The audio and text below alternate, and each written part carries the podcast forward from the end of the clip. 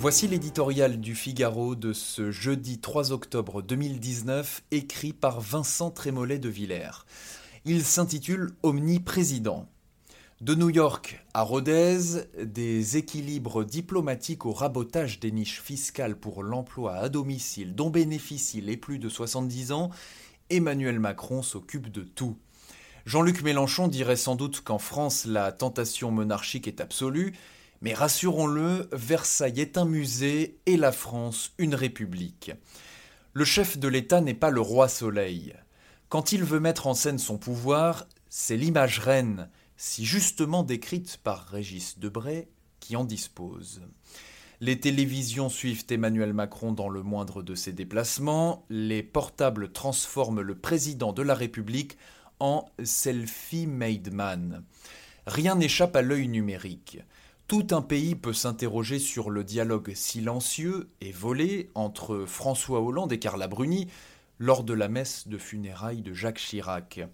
Le système d'information gouverne par lui-même, la grande tentation est de ne plus vivre que pour lui. Nostalgie monarchique et frénésie médiatique, Emmanuel Macron, avant même d'entrer à l'Élysée, savait tout cela. Reprenons la précieuse interview donnée dans la revue Le 1. C'était en 2015. Les journalistes, la parole médiatique, c'est la nourriture donnée à un monstre qui ne s'arrête jamais.